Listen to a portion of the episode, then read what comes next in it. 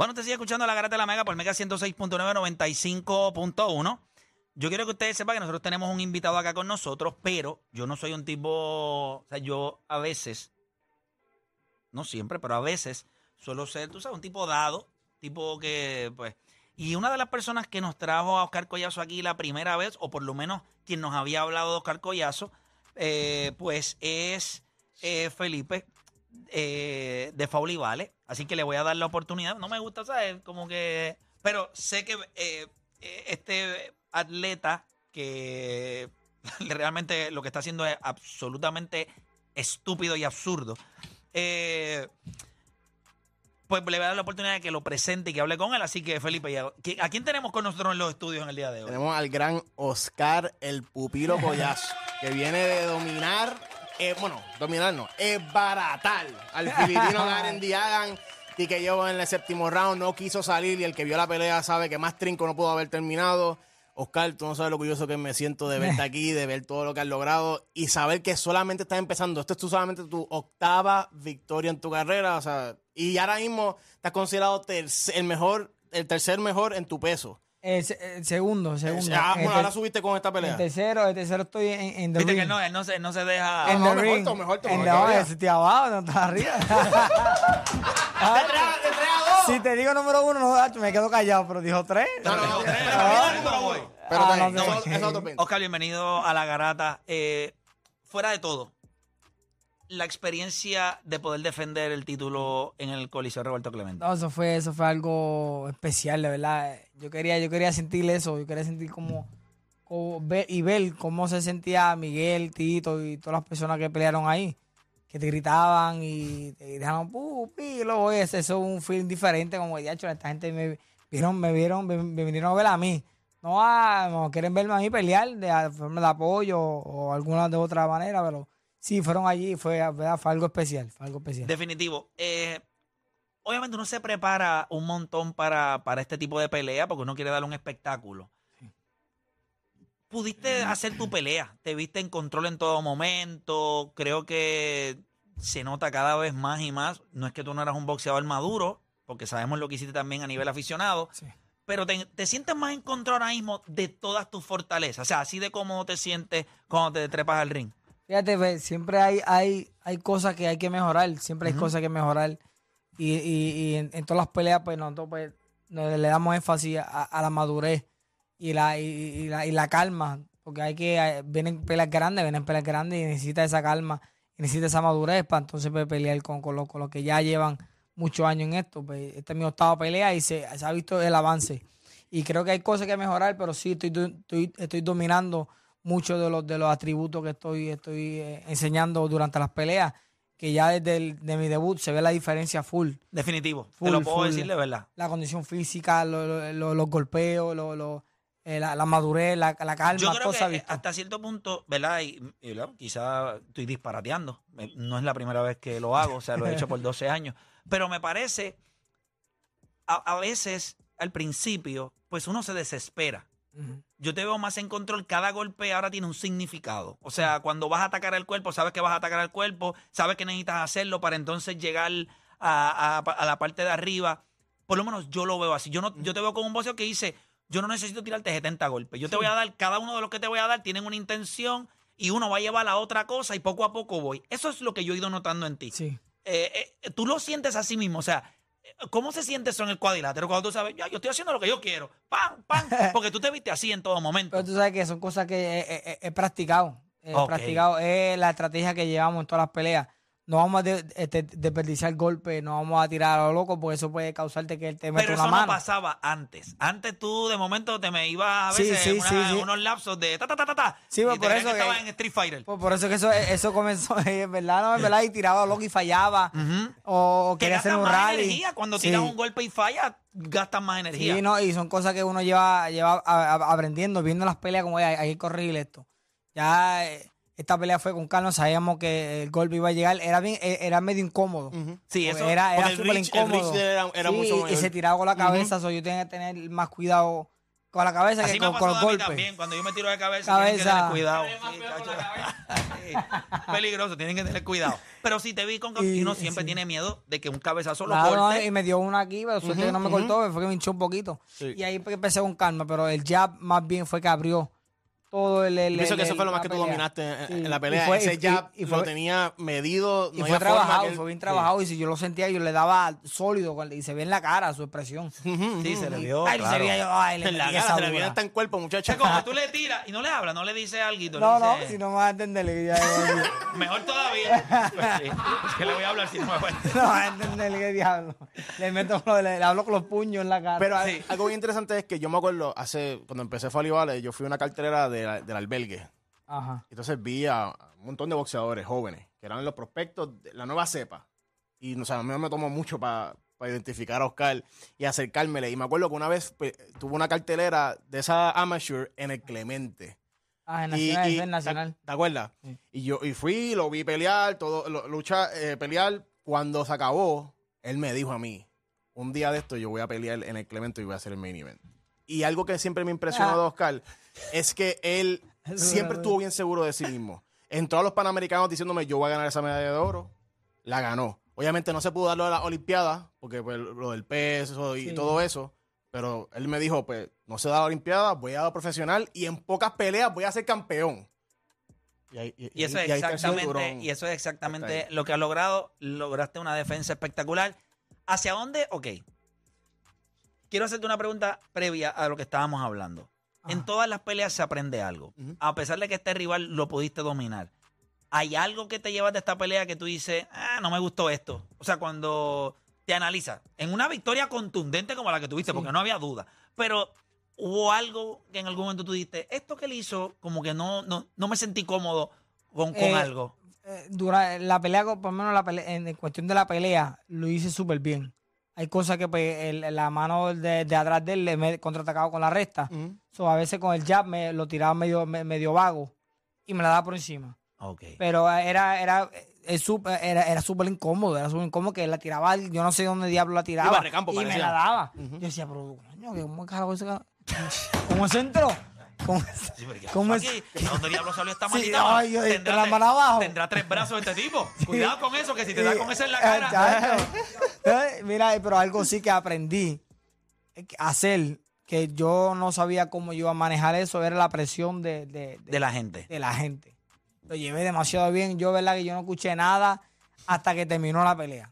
No escuché nada, no escuché nada, solamente mi esquina y mi familia, que siempre escucho algo, pero mi esquina.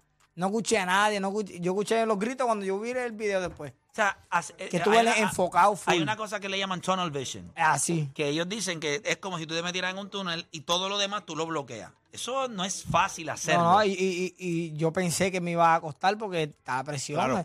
Oye, primera defensa. Nunca te dan ganas de orinar justo antes de salir al. al- al- Eh, No, no, cagar sí, pero no, no.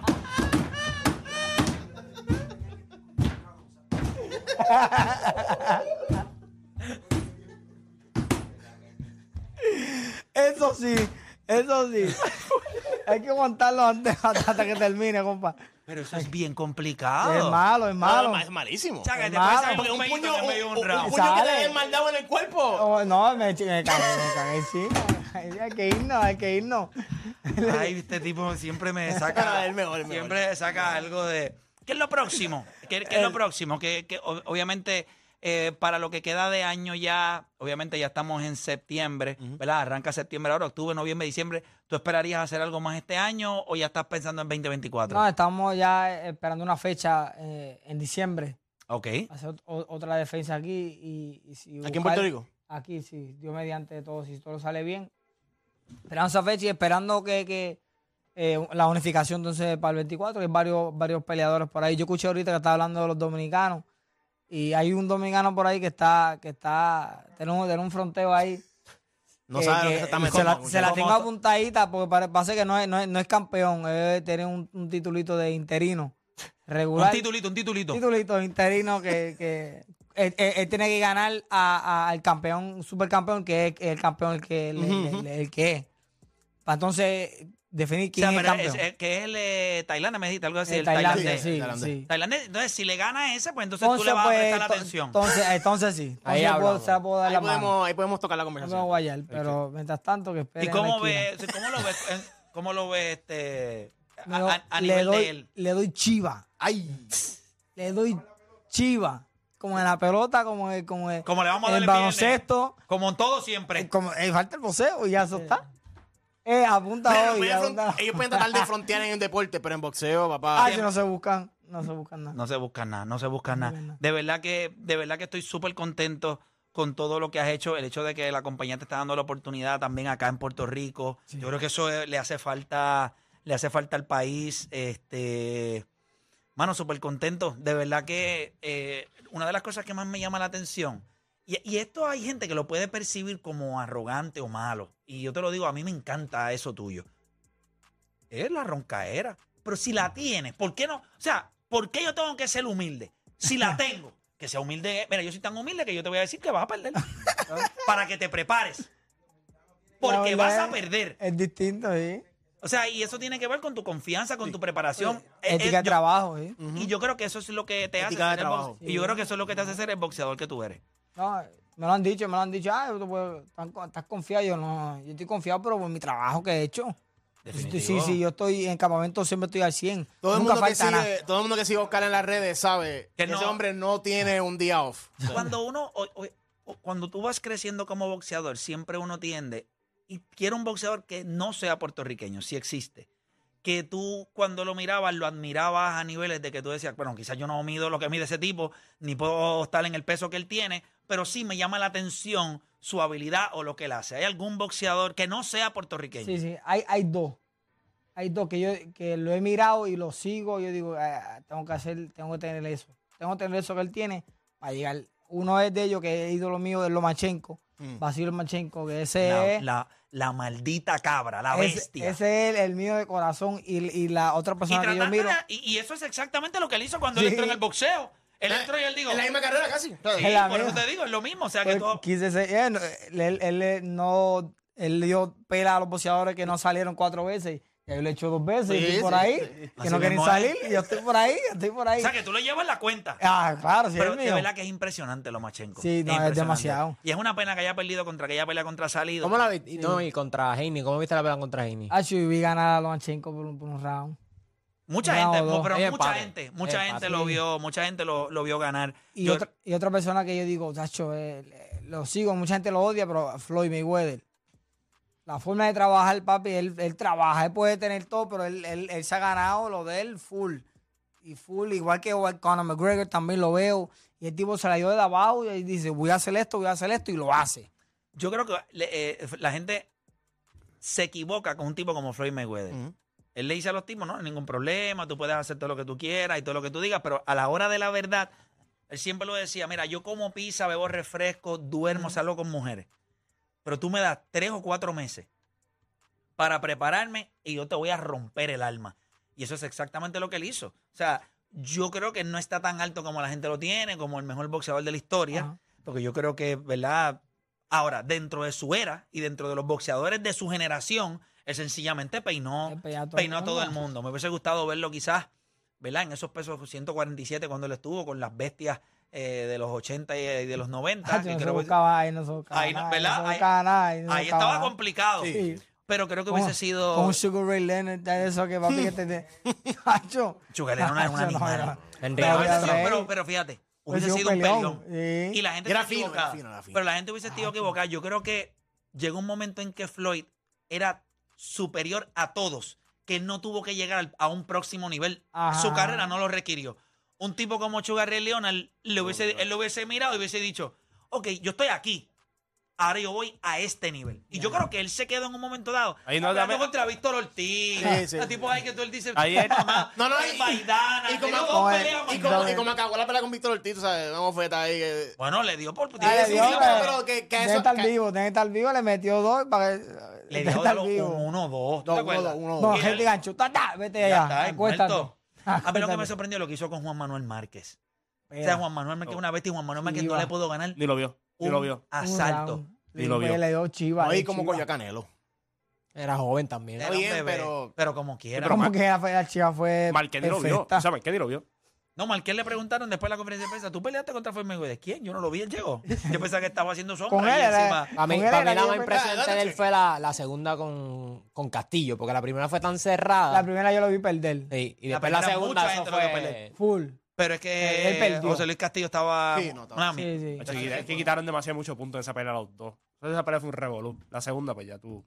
Él le dio, sí, Igual él le con dio Maidana, chido. Maidana fue apretado, pero lo- yo lo vi ganar. Sí, pero Maidana, Pero después le dio Maidana- una Maidana tenía pela. pipa, bro. Un tipo Y le dio por- y le dio por todos dos lados. peleas. Le, dio- Él le dio dos peleas. Él se le lo hizo dijo. millonario. Sí, sí, él le ¿verdad? dijo, Él le dijo, la- tú me caes Le hizo el bien. futuro. Le digo, tú me Sí. caes bien, de verdad. Tú fuiste a la primera pelea, diste un buen espectáculo. Tú vas a tener otra segunda, un buen cheque. Pero en esta, estás muerto. Y eso fue lo que hizo la segunda Hacho, le dio pelea. pela, le igual dio con pela, hace una- Le dio, hace una le pelea. dio, le dio una chiva. Mira, me dijeron que tienes un invitado por ahí. ¿Quién, Ah, no, ¿A sí, quién tengo, se trata? tengo a, a mi amigo que es de. Ya lleva casi un año en, en- aquí en Puerto Rico, es mexicano, que peleó también el, el, el 26 de agosto. Se llama Yair Gallardo, que está, viene de Manotas. Que Vamos a darle el la es el pana. aquí. Oye, Jair, bienvenido acá, bienvenido acá a Puerto Rico y bienvenido a La Garata. ¿Cómo te encuentras? ¿Todo bien? Saludos, ¿todo bien aquí? Estamos, Ready, ready. estamos listos, sí. Llevas un año acá, acá en Puerto Rico, este, entrenando con, con- con el equipo de trabajo. Eso es lo que básicamente lleva. Eh, Explícame, ¿cuánto tiempo llevas en Puerto Rico? ¿Qué has estado haciendo? Y ya, ya estoy casi, casi un año prácticamente. Y prácticamente todo lo que he hecho es lo mismo que, que Oscar. O sea, estás siguiendo los pasos de lo- los pasos del, del que está delante de mí, ¿va? la bestia. Sí. Una, una pregunta. Cuando, cuando nosotros hablamos de boxeo, siempre, ¿verdad? Hay unas cualidades de un peleador mexicano que no tiene reversa, que va para el frente. Si tú pudieras describir tu estilo, ¿es, es así? O, o hay algo distinto que tú traes a la mesa como boxeador mexicano? Pues si se vio los que lo pudieron ver la pelea, pues se puede ver que siempre estuve para enfrente, ¿va? Aunque me estuvieran golpeando, pero para adelante, para adelante, para adelante. Y pues mi, mi estilo lo, lo he tratado de cambiar un poquito más, porque los, los que han visto el boxeo mexicano que van para enfrente recibiendo golpes, que es lo que erróneamente hice el sábado, ¿va? Que me pedía mucho, mucho, mucho jab. Y no lo tiré, no sé por qué. Yo creo los nervios, la, la gente, las cámaras, ¿va? Que, que es la primera vez que peleo, pero estamos cambiando ahí, estamos aprendiendo. So, tú entiendes que es un periodo de adaptación. A pesar de que el boxeo mexicano siempre ha sido, diablo, y qué peleas macabras, Dios mío santo. Es una cosa que yo digo, pero estos tipos, pero realmente eso es lo que lo ha... Yo te voy a decir algo, yo lo que pienso de- del boxeador mexicano es que yo creo que llega un punto en que ellos piensan, yo voy a aguantar mucho más que tú. No importa cuánto tú me puedas dar, yo puedo aguantar, pero al final del día, como boxeador, pues eso no es realmente lo que tú quieres. Tú quieres darle un espectáculo, pero también tú quieres salir y al otro día y poder salir a la calle, por lo menos como sale el, el fresco este que está. Pero, pero, pero, hermano, qué bueno, qué bueno que estás acá, qué bueno que estás trabajando, qué bueno que estás siguiendo los pasos de un tipo que tiene una ética de trabajo eh, increíble. Y de parte acá nosotros en la garata, pues mire, hermano, le deseamos mucho éxito y que te lleves algo acá de Puerto Rico que ayude a, a- a poner tu carrera a donde usted se merece. Estamos. No, muchísimas gracias. Ya, ya mañana salgo para, para México si todo sale bien, va. Y pues agradecerle a la gente de aquí de Puerto Rico que la verdad desde que tengo aquí, todo el tiempo que he estado aquí, me han tratado súper bien.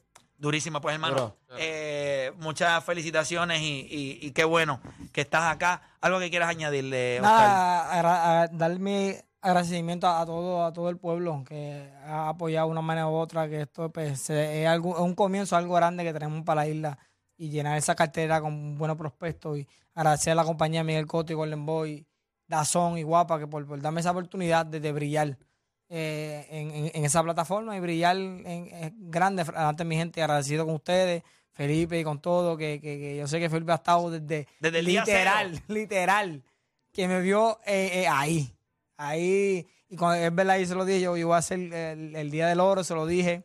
Y el día que yo voy a ser campeón mundial rápido y se lo dije. Y son cosas que pues uno lleva. Y todos mis auspiciadores también de Villalba que son de, de- son especiales me han ayudado y son, son buenos comerciantes y ven el ven el trabajo ven los frutos y ser prim- primer campeón del pueblo, mucho, imagínate que están súper contentos y Definitivo, ahí y a los estamos. auspiciadores y todo, que le compren pan para que se, se cagan en el, en el ring. Pero con chop, con chop, Con chop. dímelo chop, chaval, ya, lo- papel, ya, lo- ya lo sabemos. papel regular no chop. Papel rural, no, chop. De los chops de venta, los chops de venta. Oye, No de pise verdad que- pañales lo que tenéis. Sí, papi, necesita, pero que venga con chop. Parece que le gusta, tú sabes. Vienen con menta, los probé. Son buenos. Sí, los Son probé buenos. en casa de un pelotero. Duro. De menta. No, no, no. Después como tú caminé como un fresquito. Fresquito. Una Que te habla, que te habla. Que te habla, fresquecito. Oye, muchas felicidades, hermano. Gracias, Y Dios seguro, te bendiga. gracias. Ahí tenía Calcollazo Amén. acá con nosotros en La Garata de la Mega. Hacemos una pausa y en breve regresamos con más acá en La Garata.